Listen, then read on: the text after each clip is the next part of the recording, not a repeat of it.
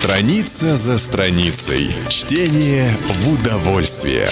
Книжная полка. Владимир Гелеровский «Москва и москвичи». Читает Михаил Антонов. Вход в портретную был через аванзал, которым, собственно, и начинался клуб.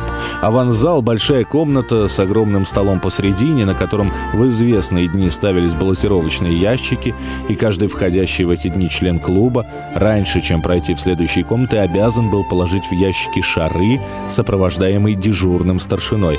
Это были дни баллотировки в действительные члены. По всем стенам аванзала стояли удивительно покойные мягкие диваны, где после обеда члены клуба и гости переваривали пищу в облаках дыма ароматных сигар, а в старину жуковского табаку в трубках с соженными черешневыми чубуками, которые зажигали лакей. Старички Особенно любили сидеть на диванах и в креслах аванзала и наблюдать происходящее или сладко дремать. Еще на моей памяти были такие древние старички, ну, совсем князь Тугоуховский из горя от ума.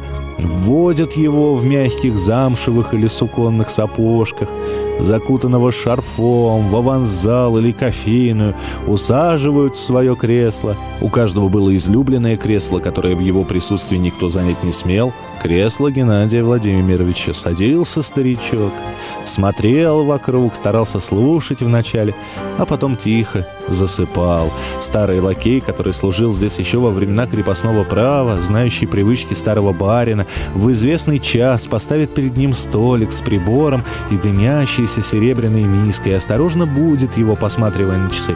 «Ваше превосходительство!» Часы в этот момент начинают бить девять. «Ваше превосходительство, кашка поставлена». «А, уж девять, слышу!» Полакомец кашкой и ведут его в карету. Направо из аванзала вход во фруктовую, где стояли столы с фруктами и конфетами, а за фруктовой большая парадная столовая. Левая дверь из аванзала вела уже в описанную портретную. В одной из моих ранних посещений клуба я проходил в читальный зал и в говорильне на ходу мельком увидел старика военного Вселенного и двух штатских, сидевших на диване в углу, а перед ними стоял огромный в черном сюртуке с львиной, сидеющей гривой, полной энергии человек, то и дело поправлявший свое соскакивающее пенсне, который ругательски ругал придворную накипь по протекции, рассылаемую по стране управлять губерниями.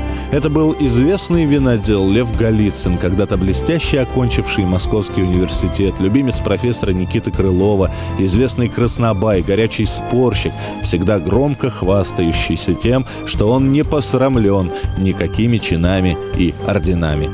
Это был отрывок из повести Владимира Гелеровского «Москва и москвичи». Чтение для ума все равно, что физкультура для тела.